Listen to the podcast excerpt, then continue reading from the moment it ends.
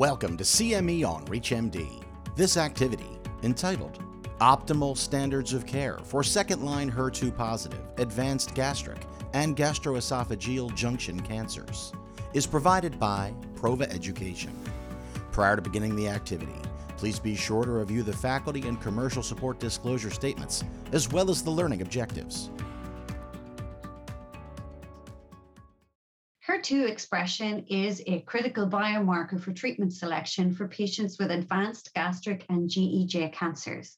Until recently, HER2 directed strategies had not been successful in improving survival in second line. However, new treatments are available for patients with HER2 positive gastric and GEJ cancers. Are you sure that you're selecting the right treatment for your patients in the second line setting? This is CME on ReachMD, and I'm Dr. Lizzie Smith. And hi, I'm Dr. Jaffer Ajani.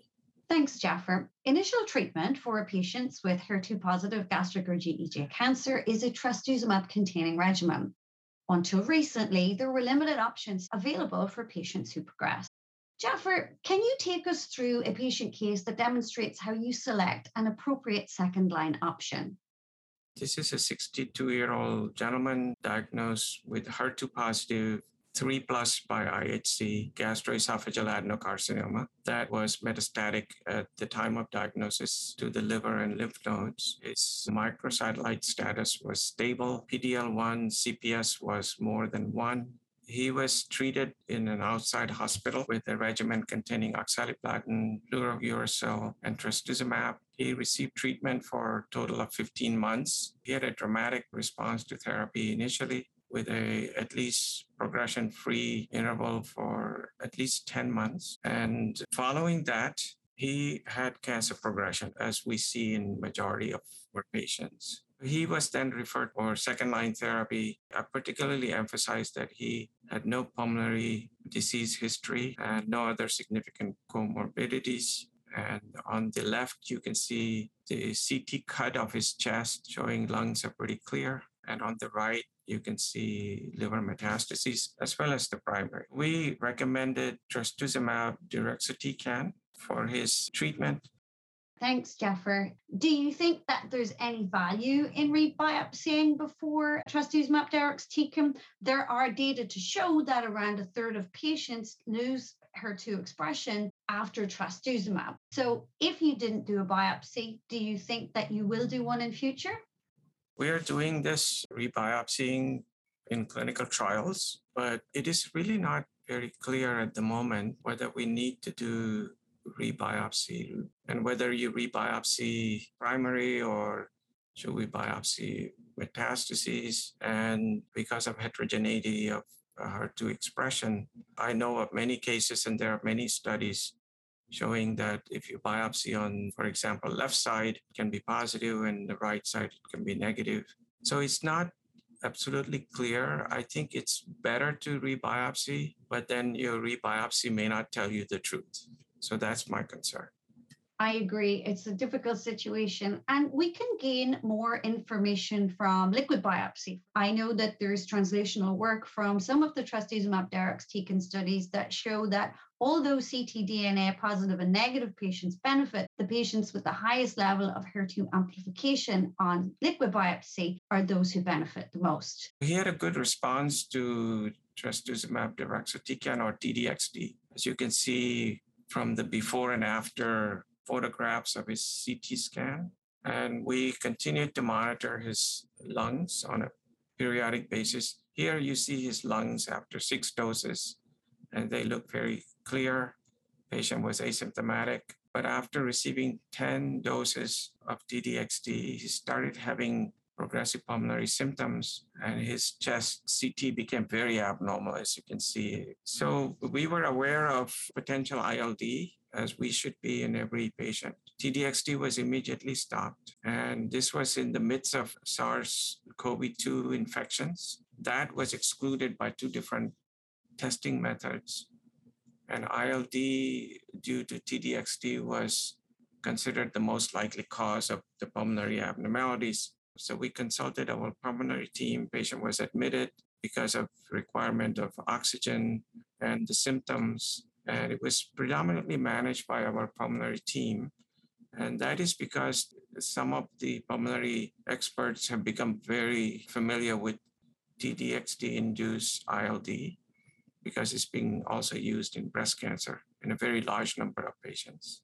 This patient had ILD, and it's important for us to have an awareness of this. But rates of ILD were quite low in the Destiny Gastric 01 and 02 studies, which looked at TDXD and gastric cancer, so less than 10%. I've had a couple of patients with ILD, one grade one, one grade two, which have resolved with steroids. But I would say that involving the pulmonologist early is critical. We do need to have these patients examined by the pulmonologist relevant negatives excluded. We need to consider COVID. We need to consider other forms of infection. For example, PCP could mimic ILD as well. So I think that our multidisciplinary approach is really important to the management of this condition. Would you agree? Yes, I certainly do. In lung cancer study of TDXD, there was 23% rate of ILD in that paper that was published in New England Journal of Medicine. So I think pre-existing pulmonary condition, lung cancer patients, for example, they are at higher risk. But majority of gastric cancer patient, breast cancer patient, as you outlined very clearly, that the rate is low. I agree. So for grade one, if it's resolved within 28 days, we can resume. That's a really important fact. I would say, in terms of catching it early, and one interesting aspect that I've noticed is that both my patients who had pneumonitis developed weight loss despite the fact that their cancer was responding. So they had weight loss and fatigue before they developed respiratory symptoms. Something to watch out for in future, I think. For those of you just tuning in, you're listening to CME on Reach MD. I'm Dr. Lizzie Smith, and here with me today is Dr. Jaffer Ajani. We're discussing the role of HER2 directed therapies in advanced gastric and GEJ cancers in the second line setting. So, Lizzie, over the past few years, there have been significant advances in treatment of HER2 positive gastric or GE junction cancer patients. I think this is a phenomenal period for research. But I think we, we want to focus on the drug that is immediately available to a lot of us. So, mm-hmm. would you give us some understanding of the recent trials, including the FDA approval in the US? We have two trials which have examined TDXD in second line or beyond HER2 positive gastric cancer. The first was Destiny Gastric 01. This was an Asian study in which patients with previously treated HER2 positive gastric cancer, around 200 patients, were randomized to either TDXD or to chemotherapy. And this study was published in New England Journal of Medicine because it was a landmark study showing efficacy of HER2 directed treatment in the second line setting for gastric cancer. So in Destiny Gastric 01, patients who received TDXD had response rates of over 50%, which compared very favorably to chemotherapy, which had a response rate of around 14%. And accordingly, overall survival was also improved. Patients who were treated with TDXD had a median overall survival of more than one year. So that was compared to about eight months with chemotherapy. So as a result of this, there is an FDA approval for trastuzumab deruxtecan in previously treated HER2 positive gastric and GEJ cancer in the United States and Asia, but not yet in Europe. Destiny Gastric 02 unlike Destiny Gastric 01, actually did require a repeat biopsy to show retained HER2 expression before study entry. And this was a study of just under 80 patients, non randomized, all patients treated with TDXD, presented at ESMO 2021 last year. And what we saw was response rates of about 40%, which is almost equivalent to what we saw in the Asian study. And importantly, a median duration of response of about eight months. So the next steps I think will be very important. And maybe, Jaffer, you could tell us about other emerging trials in this patient population. The two trials that we want to focus on today one is called Destiny Gastric 04, and this is ex US. This is a second line trial for HER2 positive tumor patients who have received HER2 directed therapy previously, and HER2 positivity is reconfirmed with a new biopsy and patients are randomized to TDXD or ramucirumab paclitaxel. This is a large enough trial that there is a likelihood that it will establish a new global standard. The other trial is focusing on tucatinib, which had shown tremendous benefit in breast cancer population. And tucatinib is a tyrosine kinase inhibitor in the HER2 signaling. So this is an interesting but also complicated study. So it's called Mountaineer 02 trial. And this is a phase two slash phase three trial in which patients will receive the standard second line therapy, which is ramucirumab paclitaxel.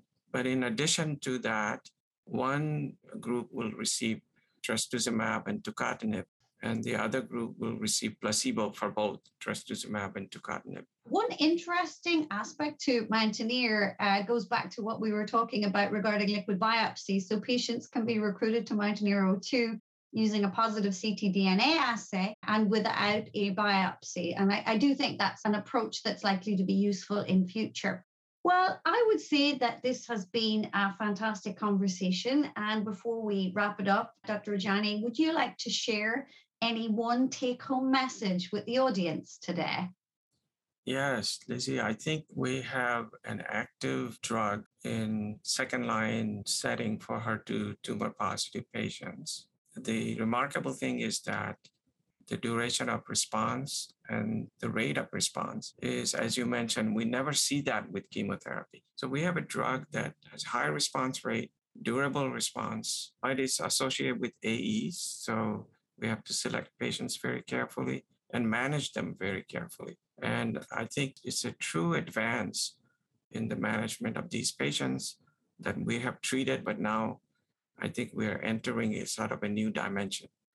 I couldn't agree with you more. I think that this is a time of great excitement for oncologists who treat gastric cancer. And what we can expect to see over the next couple of years is moving these treatments, and in particular TDXD, into earlier stages of disease, combining with chemotherapy and perhaps immunotherapy, and hopefully result in uh, long term better outcomes for our patients. Unfortunately, that's all we have time for today. So I want to thank our audience for tuning in and thank you, Dr. Jaffer Ajani, for joining me today and sharing all your valuable insights. It was really great speaking with you today. Thank you, Lizzie. And I want to thank the audience for participating. And we hope you've learned something from our discussions today. Goodbye. You have been listening to CME on ReachMD.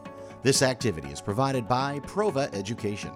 To receive your free CME credit or to download this activity, go to reachmd.com slash prova. Thank you for listening.